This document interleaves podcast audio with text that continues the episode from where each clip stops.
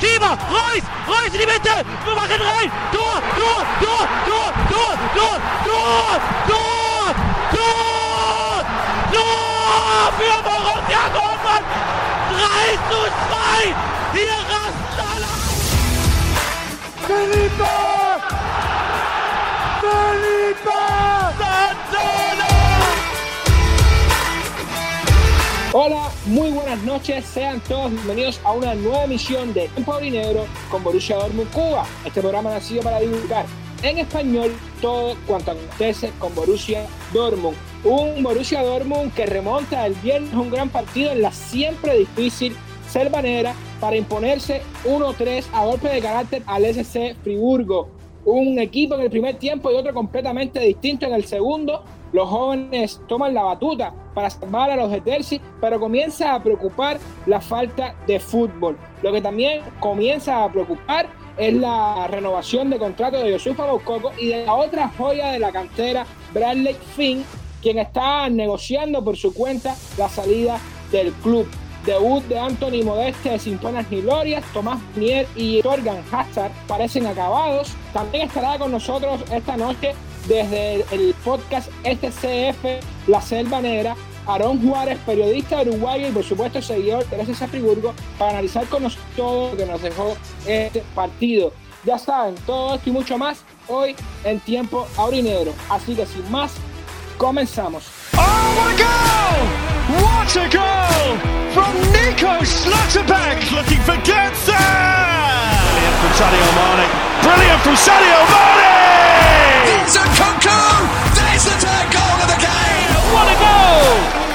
Sebastian Aller! Spectacular! From Adiemi! And a stunning finish too from the 18-year-old!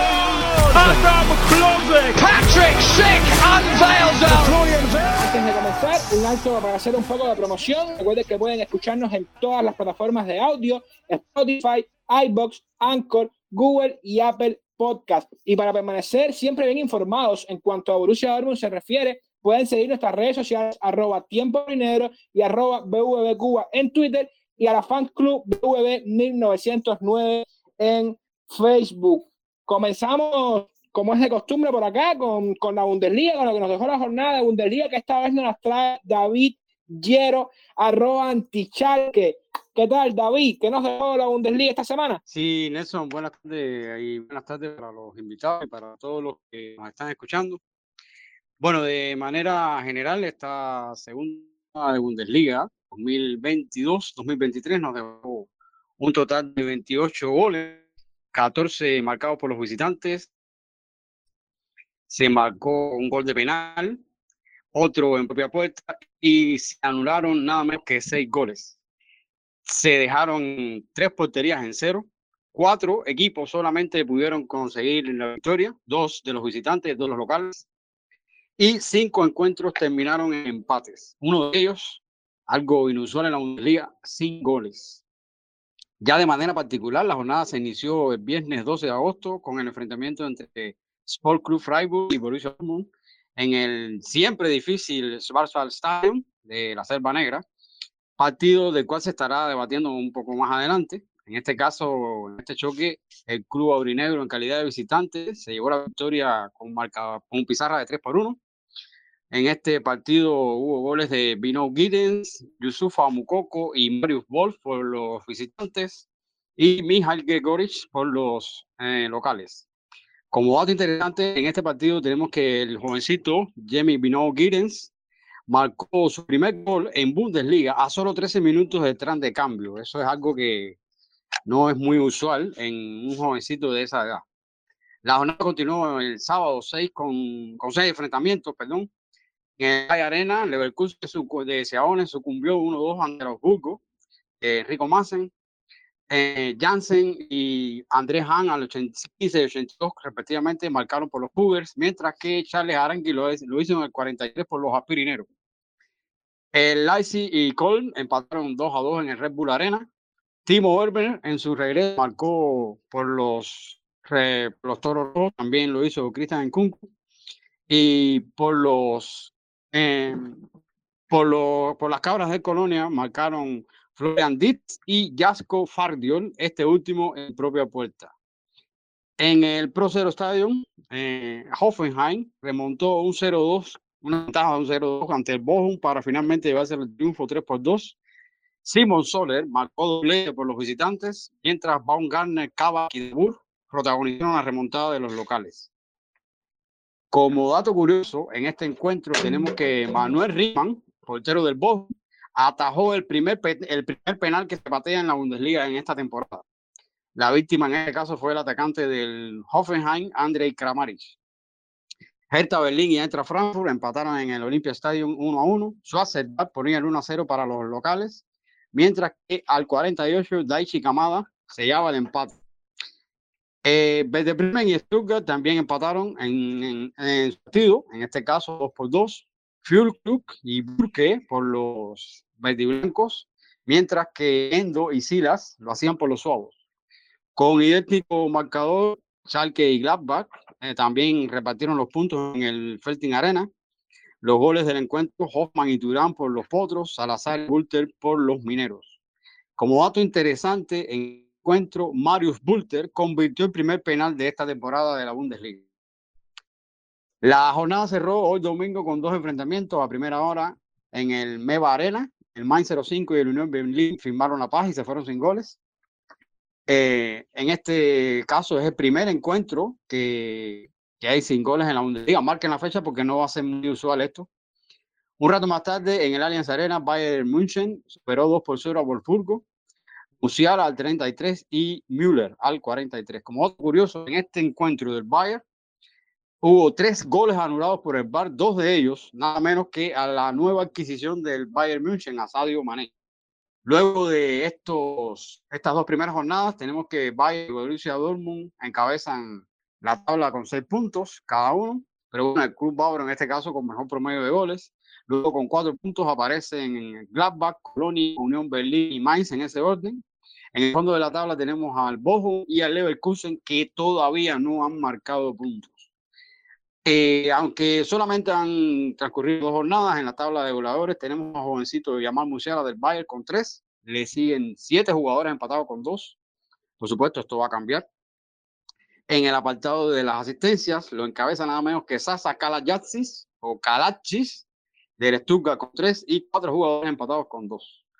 Bueno, Nelson y amigos que nos están escuchando, invitados, esto fue lo que nos dejó la segunda jornada de Bundesliga, que aunque aparentemente aparezca más de lo mismo de estos últimos años, muchos pensamos y estamos seguros de que será una Bundesliga diferente. Jamal Musiala que anda en modo Bayern y por ahí de no ser por el gol de, de Marius Bulter en el 93 en ese partido entre Borussia Mönchengladbach y, y Schalke 04 y hemos tenido una linda jornada para Borussia Dortmund eh, nueve victorias consecutivas para Edin Terzi en Bundesliga se convierte en récord para un entrenador de Borussia Dortmund la primera victoria de, de, de Enrico Mazen eh, a cargo de, de Augsburg. Hubiese sido bonito que también ganara Daniel Falke en, en el Borussia Mönchengladbach. La jornada pasada, eh, cuando entramos a Leverkusen, abríamos primero el debate con, con el señor Thomas Ince. Hoy tenemos un seguidor del SC Friburgo, un periodista uruguayo que llega desde su podcast recién creado acabadito de, de, sacar del horno, SCF, La Selvanera, lo pueden escuchar ya en, en Spotify. Y está con nosotros Aarón Juárez, arroba Aarón Juárez 04. Buenas noches, Aarón, ¿cómo estás? ¿Y qué te pareció el partido? Hola, hola, ¿cómo andan ahí? Todo tranquilo. Sí, sí, como, como vos nombrabas ayer, recién terminé de crear el, podcast, un proyecto que venía desde hace ya un año planeando, pero por diferentes circunstancias no se daba. Y justo ayer, tras un montón de cosas atrás, información, datos, eh, material, se pudo hacer y, y, gracias ahí por, por recomendarme. Y el partido del, del viernes, ¿no? O sea, yo cuando, cuando terminó el partido, yo siempre suelo dar análisis de, de lo que pasa, ¿viste? En cada, en cada encuentro. Suelo dar análisis individuales, pero a pesar del error de Flecken, eh, la remontada, el 1 a 0, que el partido cambió totalmente de un tiempo a otro. Yo creo que fue un partido entretenido, que, que no se guardó nada, tuvo de todo, un, un choque de ideas también, un, un Borussia que trataba de dar su idea, pero que no las concretaba, un, un Freiburg que estuvo impecable el primer tiempo, hasta se dio el lujo también de, de dar varios goles. Eh, lo que hizo bien también fue meter un gol antes de irnos al, al segundo tiempo, pero eh, el cambio de actitud, eh, la confianza también de los jugadores del, Freiburg, y bueno, acompañado del error de Flecken y las soluciones que estuvieron en el banco del Borussia Dortmund terminaron en que el grande ganó como de costumbre, ¿no? Lamentablemente lo tengo que decir así, pero fue un partido entretenido, fue un partido entretenido, eh, y de vuelta, de choques, peleas también, es el otro que ahí discutió un poco con Strike, eh, hubo, hubo de todo. A mí, en sí, aunque hayamos perdido, me gustó el partido porque me gusta también ver fútbol y disfrutarlo, a pesar de ganar, ver, empatar, es fútbol, se puede dar eso. Pero en sí me parece un partido entretenido, hasta ahí, y encima por Flecken, que luego puedo dar algunos detalles más, pero entretenido, me gustó, me gustó bastante. Un partido típico de Bundesliga. Yo me atrevo a decir que Strash plantea un gran partido, como decía al principio, en la siempre difícil Servanera o Europa Park, uno de los estadios más difíciles de la Bundesliga, pero de, de no ser, creo que la prensa internacional lo decía y todos nos dimos cuenta, de no ser por el error del que nunca falla, que es Flecken, que ha tenido una temporada pasada espectacular, de no ser por ese error que da vida a Borussia Dortmund, el resultado hubiese podido ser otro, ¿no es así, Aaron? Sí, eh, para ir un poquito poniendo en contexto de lo que está viviendo Facebook hoy en día, estos últimos años, pero quiero centrarme mejor en lo que estamos viviendo desde enero hasta ahora, tengo que decir que Flecken no está pasando un buen momento.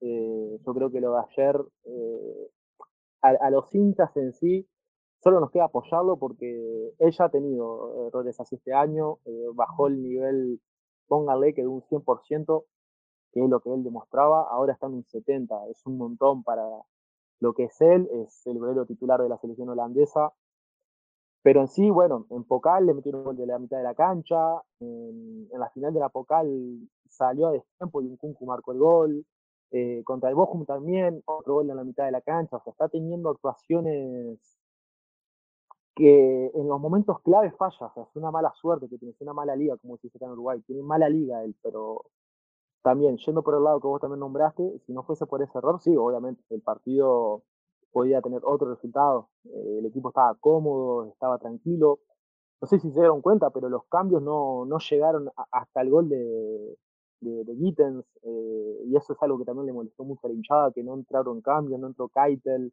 luego metieron a, a Boyhoff a, jugar en un partido que no era para él, a Peterson tampoco, o sea, ese gol eh, descolocó totalmente al equipo y yo creo que Strike eh, se va a replantear eso, se lo va a tener que replantear bastante bien porque no es algo que tiene que pasar, y menos contra un equipo grande como lo es el Borussia Dortmund. Y también quería remarcar un error ahí de, de David que dijo que Schwarzwald Stadion es el, es el, es el estadio antiguo, es el, es, el, es, el, es el estadio donde juega ahora el, tercer equipo, que juega en tres ligas, eh, o sea, este es el Europa Park Stadium, ¿no? Ese, ese detallito de, que siempre pasa, o sea, es habitual, siempre pasa, pero ese detallito. Pero sí eso, como vos dijiste, el error eh, llevó a un montón de sucesos como, como es una remontada y actuaciones destacadas del de, de banquillo de Torfi. Yo creo que sí, que condiciona algo el partido, también habrá que decir, y lo vamos a estar comentando, Borussia Dortmund se vio otra cosa en ese segundo tiempo, pero acá, como es costumbre, comenzamos siempre con un titular y vamos ya con, con la gente de casa. Y hoy está debutando con nosotros Marcos Antonio Pérez Velázquez. Eh, creo que ya lo conocemos, ha estado por aquí algún, alguna que otra vez, el capitán del Borussia Dortmund Cuba. Eh, arroba Marcos A. Pérez U en Twitter para todos los que lo quieran leer. Marco, empezamos, como sabes, un titular para ti, ¿cómo abrieras mañana eh, los diarios en Dortmund? Sí, buenas tardes para, para, todos los panelistas hoy.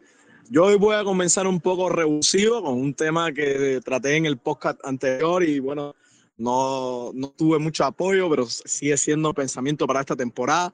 Por lo tanto, mi titular para el periódico de mañana, pudiera decirse, sería Dortmund, un sistema equivocado. Ese sería mi análisis primario de, de este partido del Dortmund. Guárdame, guárdame el análisis ahí que lo vamos a estar escuchando y vamos con, con Adiel, arroba de Uchet Kaiser. Adiel, ¿cómo estás? Y por supuesto. Bueno, buenas noches a todos los panelistas y, y al invitado de hoy.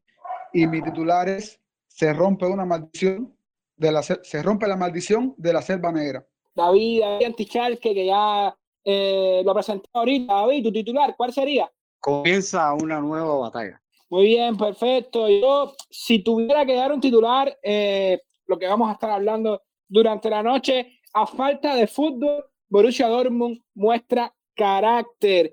Y vamos a comenzar el debate con, con Marco, que nos, nos decía que tenía ya un análisis ahí calentándolo, Marco. Sí, buenas tardes. A mi, mi titular decía Dortmund un sistema equivocado. Eh, durante todo el partido que pudimos ver durante la jornada, Dortmund sufre mucho por los laterales. O sea, Guerreiro y Munier son huecos constantes en nuestras defensas y los equipos atacan ahí.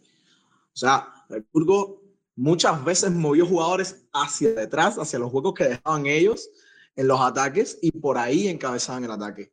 Por ahí o segundos cabezazos, que incluso por ahí llega el gol.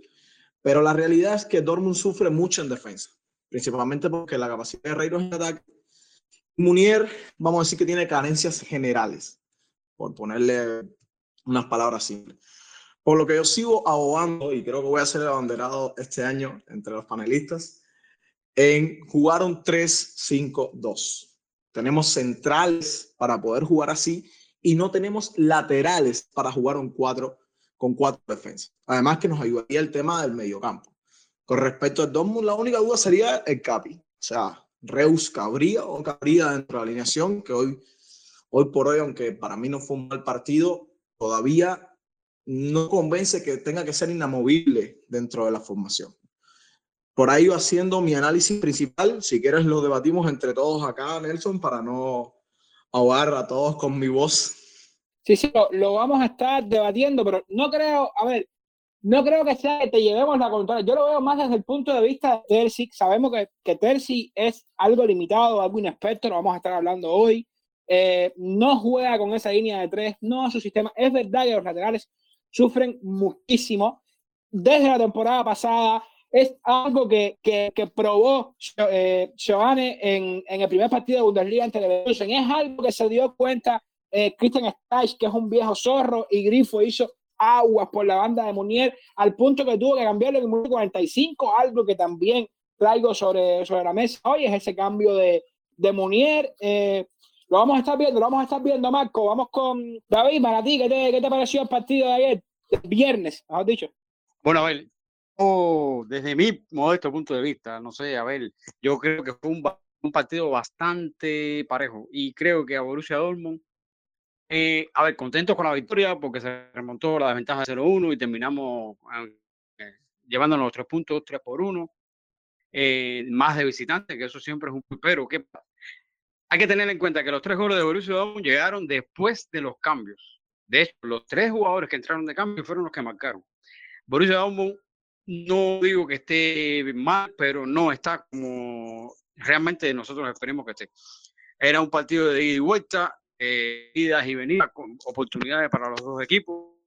Pues hubo buenas actuaciones de ambos porteros.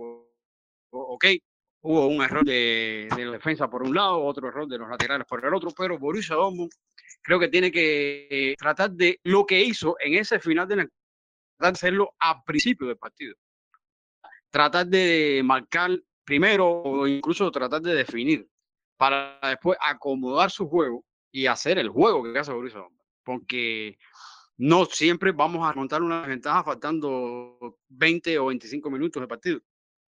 Hoy fue, eh, mañana va a ser otro equipo de un poquito más de calibre o un poquito más complicado y a lo sumo podemos irnos con una derrota. Yo creo que en ese punto en el que hay que trabajar con Borussia Dortmund tiene que ser más, más, más abusador, como siempre se he dicho yo. En el fútbol tienes que ser abusador desde que empieza, porque si no, te pasa lo que te pasó en este partido. Bien, ¿qué te pareció el partido? Así, y voy sobre la línea de David, y me parece que salvo eh, Bellingham y Nilo los demás jugadores muy solos, no, no, no estuvieron agresivos. Eh, Guerrero y Munich eh, muy mal por esas bandas. No es solamente que defiendan mal eh, o que pelotas que no corren, no se les ve motivados. Hazard, eh, terrible partido de Hazard también, perdiendo mucha pelota, no se ve involucrado, asoció. Marco Reu, de los jugadores que yo siempre defiendo. Este partido también dejó mucho que desear la actitud del capitán. Incluso ya se queda criticado en Twitter y con toda la razón. No, no fue un buen partido del capitán ante, ante Friburgo. Y vuelvo a repetir lo que dije anteriormente. Hasta el error de Marcus Flecken, el Borussia Dortmund estuvo completamente superado. Incluso eh, el Freiburg pudo marcar más de, más de un gol. Por suerte, Gobel tuvo una que otra intervención bastante destacada. Y destacar a Adero el partido defensivo que hace Nico Lotterberg, que prácticamente jugando solo en la defensa, porque Hummel eh, no está a la altura de sin laterales, eh, me parece que supo estar bien eh, los ataques de, de, los, de los rivales en, esta, en este partido. Hay un tema, hay un tema que, que, que creo que se ve en el primer partido, se ve en este partido en, en la Cervanera y es que se ve un Borussia Dortmund en la primera parte y se ve otro completamente distinto en la segunda. Se nota que, que Terzi le, le imprime algo a este Borussia Dortmund cuando entra al vestuario, además del envión anímico que es ese rol de Flecken que, nos que nos da el primer gol, creo que se nota algo. Eh, Adiel mencionaba a Ezequiel Daray, Ezequiel Daray también comentaba hoy en un directo eh, acerca de, del corazón que está mostrando Borussia Dortmund. Yo más de corazón le pongo eh, el carácter. Eh, me está gustando esto que estoy viendo a Borussia Dortmund. Me está gustando este carácter. Pero a la vez creo que comienza a preocupar la falta de fútbol que está mostrando en ocasiones Borussia Dortmund, sobre todo en la primera mitad. Marcos. Sí, a ver, eh, yo tengo varias cuestiones con ese tema. Eh, es verdad que, que, pasamos una remontada, es verdad que, levantamos un partido que lo teníamos mal, pero dependimos completamente del error del portero rival y hay que recordar algo. En este Dortmund, lo, los que mejor están jugando son los jóvenes. O sea, ahí yo voy a la pregunta, ¿es carácter que tiene el equipo o es el hambre de los jóvenes que tienen que demostrar en una carrera que están hasta ahora como futbolistas lo que está salvando al equipo, al Dortmund ahora mismo? Entonces, yo voy más por esa, por esa parte, o sea, porque si fuera el carácter de equipo, te diría, vale, tenemos carácter como club. Pero la realidad es que Dortmund, cuando tiene que defender, le caen goles. Le caen goles. Dortmund no tiene carácter como para meter el pie duro cuando hay que hacerlo. O sea, en el medio campo solamente Bellingham de todos los que tenemos. Porque el otro que puede meter el pie duro es Kang y se pasa. No es lo que hay que hacer en ese momento. Por tanto, yo no diría carácter, yo diría que en la primera parte nos pasaron por arriba tácticamente, que Terzic tiene que mejorar mucho eso. O sea, me recuerda mucho a Klopp por la parte anímica, pero todavía le falta ese, ese conocimiento sobre fútbol para poder arreglar cuando te superan tácticamente. Freiburgo buscó los espacios, buscó nuestros laterales y nos hizo daño. Segundo tiempo, arregló esa parte, entró jugadores en más condiciones para las posiciones que estaban jugando y se vio el resultado. Y el tema jóvenes. Los jóvenes están comenzando ahora. Gitten se quiere comer al mundo y por tanto se va a intentar comer al mundo durante el partido. Incluso a veces tenía que pasar y aún así iba al mano a mano. De ahí salió el golpe. Lo agradezco en el cielo. Pero es la juventud tratando de destaparse. No creo que sea el carácter del equipo. Eh, hablabas de los jóvenes y por supuesto vamos a estar hablando acá de los jóvenes, pero que los que jugaron ayer un verdadero partidazo fueron Torgan, Hazard y Thomas Meunier. Increíble el partido de jugadores. ¿Hasta cuándo estos vergas en Borussia Dortmund? Que alguien me explique, Abdiel, ¿cómo viste a Hazard y a Meunier? Tú dices que, tú dices que cómo los vi, que no se vieron. Es que en el primer tiempo fue prácticamente nulo.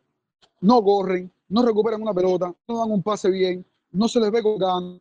Eh, es que no, no, no sé ni, ni, qué decirte, no sé, no tengo ejemplos para explicarte lo soso y lo, y lo antifútbol que está haciendo eh, Munier y, y, y Esa banda derecha en el primer tiempo estuvo totalmente nula. Eh, no atacaron los espacios. No, eh, Munier es que no, no, hicieron, no hicieron prácticamente nada. Y por suerte Delcy, que esa, esa es la, una de, la, de, lo, de, de las jugadas clave del partido, se da cuenta y lo sustituye a tiempo o sea, no pasaron más de 45 minutos de cambio. Esa es toda Chelsea. Y se ve la diferencia cuando entra Iden, cuando entra eh, cuando entra incluso Mario Wolf, el, el, más destacado que digamos, atacando en, en Borussia Dortmund. Incluso se ve la diferencia descomunal a lo que venía haciendo el primer tiempo del, del equipo. Eh, por suerte, los muchachos supieron responder, supieron responder a, a al más primer tiempo que hubo y se sacó, y se sacó adelante el partido. Mamita querida, lo de Hazard y lo de Munier el día de ayer. Increíble. No jugaron el partido. Es, es, así. Y ojo, lo vengo diciendo hace tiempo. Lo vengo diciendo hace tiempo. Eh, Edin Terzi fue el que sentó a Tomás Munier para poner a un inexperto Mateo Morey, que venía del segundo equipo, que resultó en, ese, en esa eh, serie de partidos muy buenos que tuvo Morey, que dejó muy buenas sensaciones hasta que se lesionó. Para mí, para mí, la señal en el partido del viernes está clara. Terzi sienta Munier en el minuto 45 después de un partido desastroso. Entra Wolf, que sabemos que no es el mejor del mundo, que tiene sus limitaciones, pero por lo menos cumple. Y señores, vamos a estar aquí.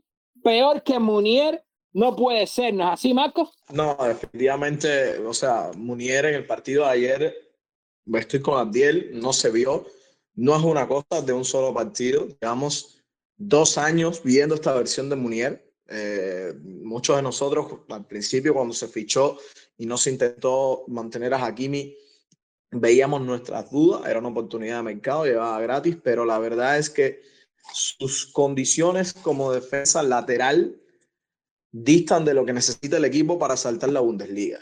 O sea, hoy en un partido contra el Bayern, con dos extremos, un extremo y, un lateral extremadamente rápido, Murier no va a plantar los pies.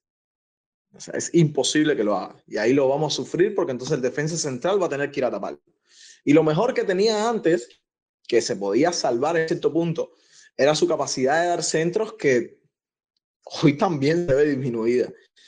Dortmund debe apostar por utilizar otros jugadores en esa posición, incluso si hay que subirlos desde el segundo equipo, lo haría, porque la realidad es que lo que se ve de Munier no es competitivo.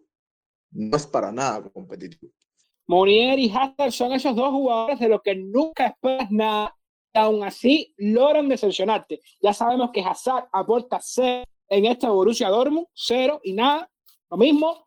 Y lo de Munier, señores, es que no sabe ni correr con la pelota, lo decía en el programa pasado. Acá el crack, el, el puto crack, y me disculpan la palabra, es el agente de Munier que lo llevó al Brujas, lo llevó al Paris Saint Germain, lo lleva al Borussia Dortmund y hay tal punto de que hasta el Fútbol Club Barcelona ha sonado Tomás Munier, un jugador que dudo mucho que tenga nivel primera división. Yo lo dudo muchísimo. Hay jugadores en segunda división seguramente que son mejores que Tomás Munier. No me voy a calentar más con, con Tomás Munier porque eh, debutó, debutó ayer eh, Tomás Modeste, el viernes, perdón, eh, Tomás Modeste con Borussia Dortmund, lo decía al principio, un partido sin penas ni gloria. ¿Cómo viste a Modeste, David?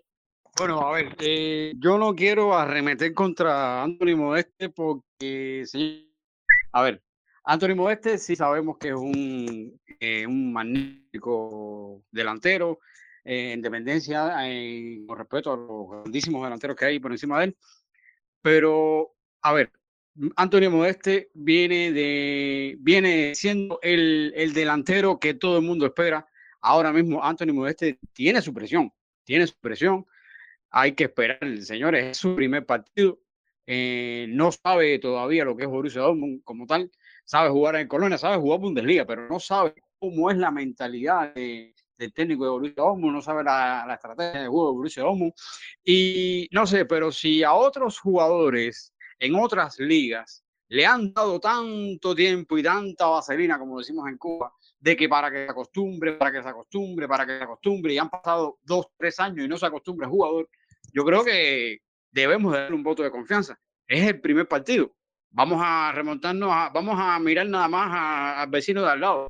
Lewandowski jugó con el, con el Barcelona contra, creo que fue Rayo Vallecano, y señores, no la, bueno, 0 a 0 el partido. Así que no vamos a remeterla ahora con el, con el muchacho porque no haya marcado. Es mi opinión y, y, y, respeto la opinión de los demás. Pero no sé, el, en, lo, en lo que pudo hacer, mismo este tiene hizo tres disparos al arco, que de hecho fue el disparo. No marcó, pero bueno, fue el que más disparó al arco. darle un voto de confianza al hombre. Ojo, a ver, ojo, ojo, no estoy matando el primer día a este. Eh, hablo de, de, un debut sin penas ni glorias, porque ciertamente no hizo mucho, no hizo mucho, y es un tema que voy a dar a la mesa, no hizo mucho porque sabemos que Anthony Modeste es el jugador, el delantero que más cabecea en la Bundesliga y de los que más cabecea en el planeta fútbol. Los goles que marca la mayoría, en su mayoría, son de cabeza. Sabemos que el Colonia era el equipo del año pasado que más centraba en la Bundesliga. Sabemos que Borussia Dortmund es el tercer equipo que menos centros tira o cuelga en la Bundesliga. Aún así traemos a Modeste.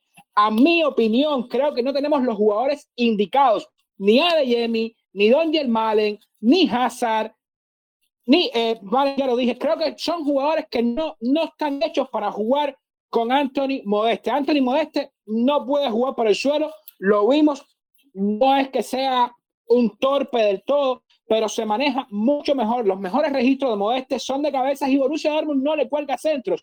Guerreiro ha perdido muchísimo en cuanto a ataque, algo de lo que habrá que hablar en su momento. Tomás Munier ya sabemos que no cuelga un centro de 27 partidos. Aún así nos traemos a Modeste y creo que en parte ese no mal partido, pero ese discreto partido que tuvo Anthony Modeste porque el sistema que hay actualmente en Borussia Dortmund no lo acompaña. Y si no le vamos a colgar un balón a Anthony Modeste, creo que es preferible que juegue Sofa Moscoco. No sé si estás de acuerdo conmigo, Marco. Yo aquí te voy a, soltar el segundo melón de la noche después del, del 3-5-2. Yo directamente no hubiera fichado a Modeste, hubiera pagado la, la cancelación de la sesión de Nauf lo hubiera traído y hubiera jugado con un sistema de dos delanteros por dentro, que es a lo que está acostumbrado a jugar Malen, a Deyemi y lo que más factible le va a hacer a Mukoko. Yo opino igual que tú, no voy a modeste dentro del sistema, aunque para el sistema 4-3-3 necesitamos ese tipo de delantero, porque tienes que acabar los centrales en algún punto para generarle el espacio a, a los que de segunda línea. Por eso considero que se compró más para acomodar a un sistema que mirando a la plantilla que tiene el Borussia Dortmund ahora mismo. Tú vas a caer con una cuestión obvia, ¿quién le va a poner los centros a Modeste? Si nuestros laterales tienen problemas para atacar y no llegan desde segunda línea, que normalmente cuando sorprenden y lanzan los centros, los centros laterales, ¿quién lo lanza? O sea, mi segundo melón de la noche va con eso. Yo hubiera el dinero que se pagó por Modeste, lo hubiera pagado como sanción por la cancelación de contrato de Nauf, lo hubiera traído y hubiera utilizado a Guerreiro, a Nauf como carrileros. Yo creo que lo hablamos en su momento, Marcos. No estoy tan seguro si, si se pudiera cancelar esa, ese contrato de, de sesión de Nauf en Frankfurt, pero está claro, Borussia Dortmund ayer juega o intenta jugar eh, con Modest como si tuviera los mismos registros de Erling Haaland.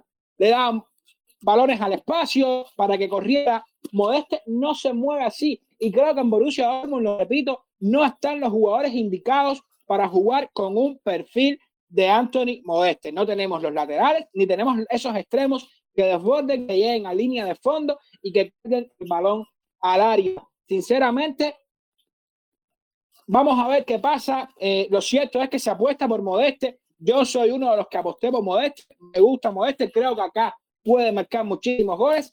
Esperemos que los marque. Vamos a ver qué sucede con este tema durante la temporada. que quería traer a la mesa es Gittens y Moncoco. Creo que al menos, al menos, deberían ser los dos primeros cambios, los dos primeros revulsivos de este Borussia Dortmund, ¿no, Atiel? Por supuesto, y yo fuera un poquitico más allá y le diera la oportunidad a Yosofa Mouko con el próximo partido titular, porque en los últimos partidos que él ha jugado en Bundesliga ha anotado gol.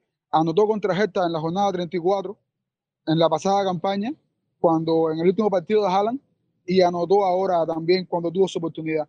Y es un jugador que se le ve las ganas, que marca goles, porque lo hemos visto tanto en el sub-21 como en el Borussia Dortmund 2, y me parece que, que por lo menos Moukoko sí debería ah, de probarse como titular en el próximo partido de Bundesliga. Y Gittens eh, me parece que es la primera alternativa o la segunda eh, para Terzi en caso de que se le traga un partido. Se le nota mucho la frescura cuando entra al campo, la rapidez, desborda por banda.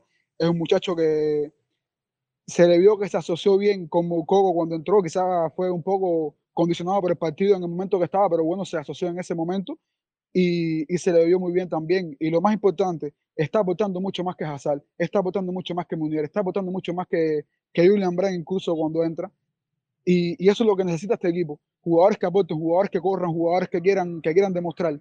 No poner a los mismos jugadores que tú que estamos viendo que se pusieron la temporada pasada y que no hacen nada, sino jugadores que quieran aportar, que quieran, que quieran, que quieran mostrarse. Es lo que, lo que pienso. Ojo con los registros que está manejando Moukoko esta temporada, los cuatro goles que ha marcado Borussia Dortmund en Bundesliga. Moukoko ha estado involucrado en los cuatro. Eh, Gittens, ya lo vemos, lo que es capaz de hacer.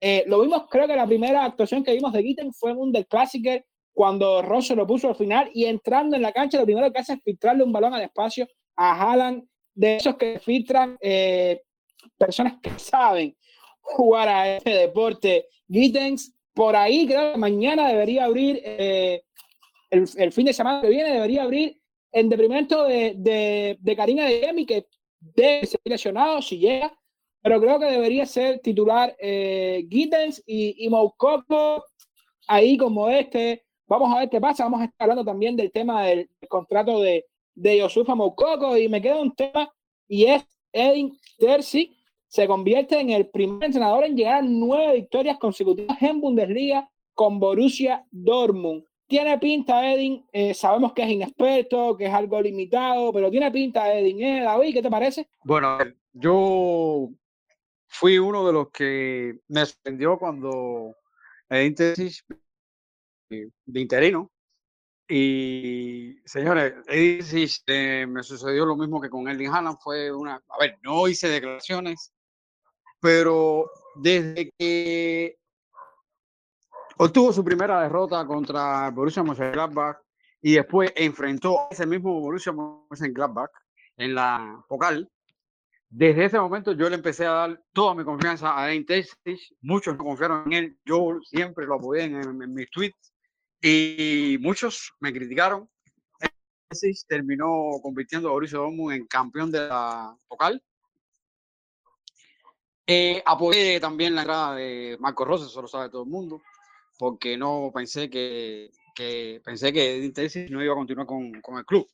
Pero, señores, gane, empate o pierda, eh, termine en primer lugar o termine en el lugar 18 y haya que para el descenso, yo me declaro defensor a ultranza de Edin Terzic y para mí todo lo que haga Edin Terzic lo va a hacer por la victoria de Borussia Dortmund. Está demostrando que con la eh, siendo un experto eh, sabe eh, hacer un planteamiento, sabe cómo resolver la situación en un partido.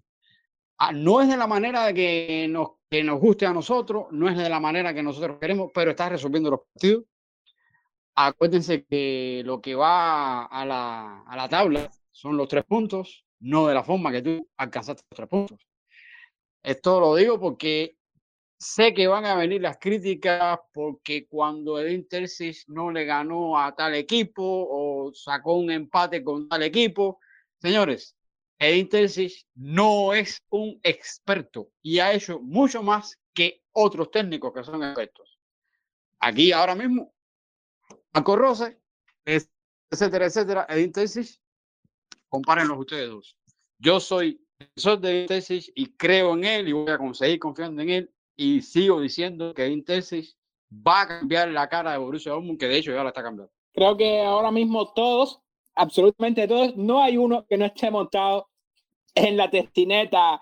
Eh, con nosotros está hoy acá, desde el principio del programa, Aarón Juárez, periodista uruguayo, eh, uno de los seguidores más, digamos, eh, eh, del fútbol, creo que se impone la pregunta, Aarón, ¿cómo sigues desde Uruguay? ¿Cómo sigues al ACC Friburgo? Bueno, sí, me le han hecho siempre esta pregunta, ¿no? Ponle que 10 preguntas que me hagan en el día, nueve es esa. Y es simplemente porque, a ver, en, en casa, obviamente uno siempre crece, ¿no? Con bajos recursos hasta ir evolucionando a más y más. Hasta que llega al punto que en 2007, 2008, ya, eh, con el Mundial de Alemania transcurrido, bueno, tuve la posibilidad de, ver ese Mundial, de ver al país ya involucrado entre sí, y se me dio, ¿no? Por ver partidos de, esa liga, y justo pasaba Bundesliga 2, o sea, el Freiburg en 2006 estaba jugando segunda división, y ya tipo la camiseta, eh, la afición, también la historia que venía con un entrenador como lo es Walter, eh, me dio esa sensación de que estaba bastante identificado, porque uno cuando es de un club es porque lo identifica ciertos aspectos, no, no solo los jugadores, sino el sentimiento, la filosofía del club en sí, es algo que empecé a, seguir hasta el momento de decir, bueno, yo me siento como, como es este equipo en general. Y ya desde 2007 seguí esa ruta de, seguimiento de, fútbol alemán, crecí prácticamente eh, con Alemania en, el cerebro. O sea, es, simplemente eso. Muchos me han preguntado si alguna vez fui, si alguna vez eh, fui al estadio, eh, si tengo familiares de ahí, no, simplemente fue una atracción sentimental, por así decirlo. Luego, a través de los años, pude hablar con mucha gente de, cómo piensa las cosas y he, coincidido un montón y, me di cuenta de que, era el equipo indicado. Sin duda, de los hinchas más especiales, más particulares que, que conozco, si es al Friburgo, eh, mucho antes que yo al Borussia Dortmund. Yo empecé a seguir Dortmund en 2008, por acá. Eh, soy bastante joven. Para los que no me conocen, que siempre me están preguntando, eh, Nelson López, arroba Nelson-BV96. Tengo solo 26 años y sigues al Friburgo mucho antes que yo, incluso en segunda edición. Tiene mucho mérito que también tengas tu propia página del SS Friburgo en español, que tengas ya un podcast incluso del Friburgo en español, cual te deseo, le deseamos muchísimos éxitos a, a, a tu programa, pero te quería preguntar porque tenemos un jugador en común, tenemos, tenemos dos jugadores en común. Te voy a preguntar primero por Inter. Eh, menudo fichaje de Inter esta temporada, ¿verdad? Sí, sí. Bueno, primero gracias por, por ahí, por las felicitaciones y más. Y vamos a hacer, bueno, voy a hacer lo posible porque hago directamente todo yo solo, manejo yo el Instagram, manejo yo solo Twitter. Hay una cuenta que también la estoy modificando, la hago yo solo el podcast lo hago yo solo también. Eh, estoy, tengo una vida bastante ahí como chocante e, entre hacer esto y lo otro, pero ahí le voy dando. Y con respecto a tu pregunta, sí, eh, yo creo que cuando se fue Schlotter de, de Freiburg, cuando se anunció después del partido contra Hoffenheim, eh, ya el club ya estuvo pensando en con quién reemplazarlo, pero algo que pasó mucho tiempo antes también era en que cuando se fue Suyunku, cuando se fue Toprak, en su tiempo era clave en el equipo, por allá por 2009, 2010, que también, eh, vos me hablaste de jugadores en común, bueno, Toprak también fue jugador clave en el equipo. Eh, yo creo que el club hizo, hizo lo que tenía que hacer, pensar en grande, porque muchas veces se sustituía a jugadores claves en el equipo con jugadores que no eran acorde al nivel de quien se fue. Y estábamos bastante preocupados por eso, porque Schlotterbeck en Freiburg era todo, era todo, eh, jugaba bien todos los partidos. O sea, es una cosa de loco. Yo creo que nunca se vio en el club eso. Yo creo que hasta es más jugador que lo que era Inter en, su tiempo.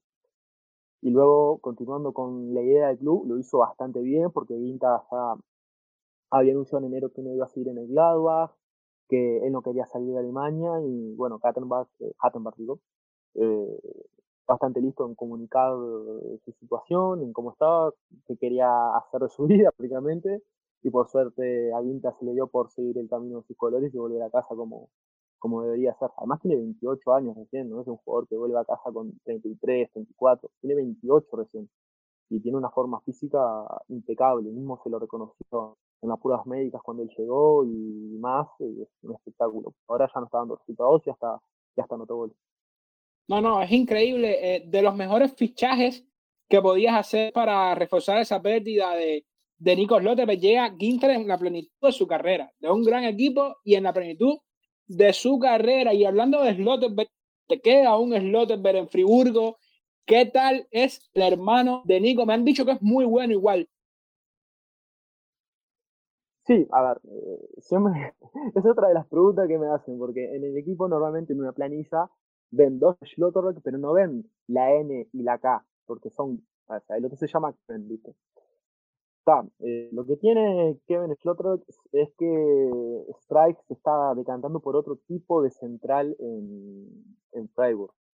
Eh, lo que tiene Kevin Schlotterbeck es que no es un jugador de salida limpia, no es un jugador que te dé garantías, ¿no? Yo creo que Schlotterbeck tuvo su, su momento glorioso en la 2021 cuando su hermano estaba seguido en el Unión Berlín. Lo hizo excelente, pero el club, su, el club lo que tuvo es un cambio radical en el estilo de juego. No por nada o por coincidencia única en la vida, el equipo dio un boom gigante un año para el otro. Eh, y más con los jugadores que llegaban.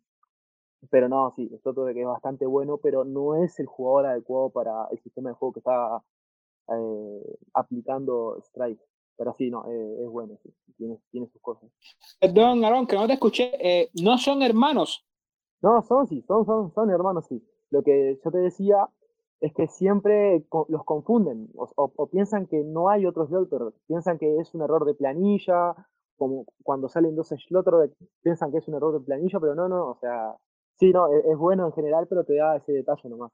Sí, sí, son hermanos, son bastante parecidos. Yo que los conozco desde que jugaban en, en, en Freiburg 2, que es la, categoría que está en tres ligas, eh, se los confundía a veces, ¿no? Eh, Kevin tenía otro corte de pelo, eh, Nico ahora está más rubio, pero antes no era así, se los confundía y es una historia que, que con hinchas de, de, allá mismo de Freiburg nos reímos a veces y hacemos memes y más, pero a diferencia de, nivel, obviamente Nico es más, pero sí, yo creo que es bastante bueno.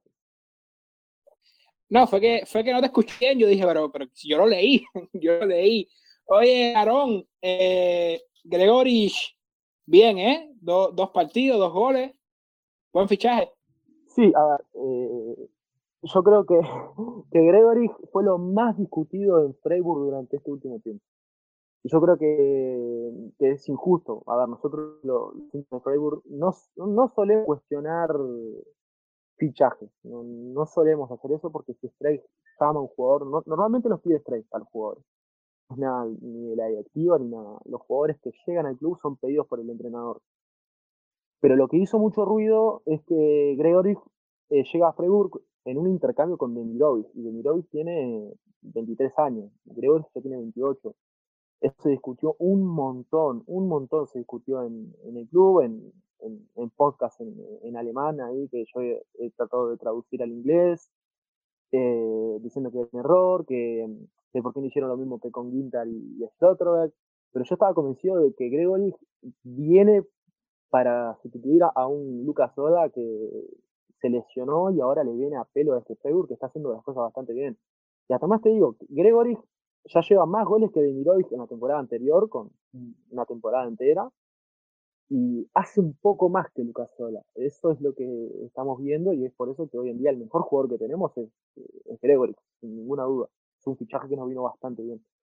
Aarón, el programa pasado acá nos lanzamos a pronosticar lo que sucedería esta temporada de Bundesliga y todos, creo que todos, si no recuerdo mal, apostamos y fuerte nuevamente por este Friburgo de Christian Streich, incluso poniendo en competiciones europeas, poniendo a Streich como el mejor entrenador de la Bundesliga. Eh, ¿Cuáles son tus expectativas para esta temporada? En, por supuesto, Liga, Copa, competiciones europeas. Eso es algo que yo también me estaba replanteando hace un par de días. Eh, y empezaron mis dudas ya. Eh, o sea, eh, va, suena sorpresivo lo que digo, pero ya empezaron mis dudas, porque en el partido contra Pocal, ver, obviamente yo conozco el equipo, conozco cómo se manejan, conozco qué ambiciones tienen, y yo creo que en Pocal se va a apostar menos este año, aunque Strike haya dicho que, bueno, sí, que vamos a intentar llegar a la, gloria de nuevo, pero no se mostró eso en la cancha, Strike no mostró una actitud como la que él suele tener para los partidos contra Kaiserslautern, casi perdemos, casi quedamos eliminados, luego entró Soloy y metió el gol y luego Ruan metió el tiro libre y ganamos porque ya estaban muertos, sinceramente, o sea, en el sentido de que estaban cansados, pero mi expectativa para la temporada, yo creo que en Europa se va a tratar de hacerlo mejor porque es un dinero que, se recauda y en Bundesliga se va a tratar de, dar el máximo. Yo creo que que, este proyecto va a tener un va a tener más frutos si nos, nos metemos en la cabeza que la Bundesliga es, eh, o sea, es lo más posible que hay en Europa. Obviamente, si vamos al año pasado, el Frankfurt salió campeón cuando nadie se lo daba. Pero en Europa se va a hacer lo posible. En Pocal yo creo que no vamos a dar mucho. Lo veo así ya por la actitud que, que vi. Y en Bundesliga se va a tratar de hacer lo mismo que hicimos el año pasado. Y tratar de no perder puntos insólitos, por así decirlo. Esa es mi, expectativa en la temporada. Aarón, eh, creo que el, el, aficionado en esta parte de América es, muy de Tonia, de, ese sentimiento, esa selva negra, eh, de lo que imprime Christian Streich. Eh, muchísimos éxitos. Quisimos tener una parte acá en, en, un programa de Borussia Dortmund para hablar un poco de, de, de nuestro rival del fin de semana, de ese Friburgo. Y por supuesto, muchas gracias a ti por aceptar la invitación y por estar hoy con nosotros acá en tiempo orinero. Espero que la vuelta, yo por si acaso ya te voy apuntando para, para la vuelta.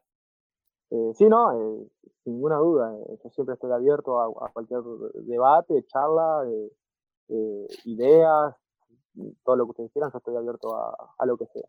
Muchos éxitos en tu proyecto, en tu podcast. Y nosotros pasamos a analizar se viene Borussia Dortmund desde Bremen la semana que viene en el Westfalen Stadium. Borussia Dortmund con la obligación de sumar de tres. David, ¿me tenías por ahí un análisis de Bremen? Sí, Nelson, sí. A ver, eh, la próxima jornada, ¿no? Tendremos los enfrentamientos de Borussia Mönchengladbach, esta, Leverkusen, Hoffenheim, eh, Wolfsburgo, Schalke, Augsburgo, 05, Stuttgart, Freiburgo, Unión Berlín, Leipzig, Eintracht Frankfurt, Köln, eh, Colonia, Bochum, Bayern, siempre en casa de los primeros. Por su parte, Borussia Dortmund recibirá al eh, Verde Bremen. Y bueno, entre, en, los enfrentamientos, en los enfrentamientos de Borussia Dortmund y Verde Bremen registran 106 partidos de Bundesliga.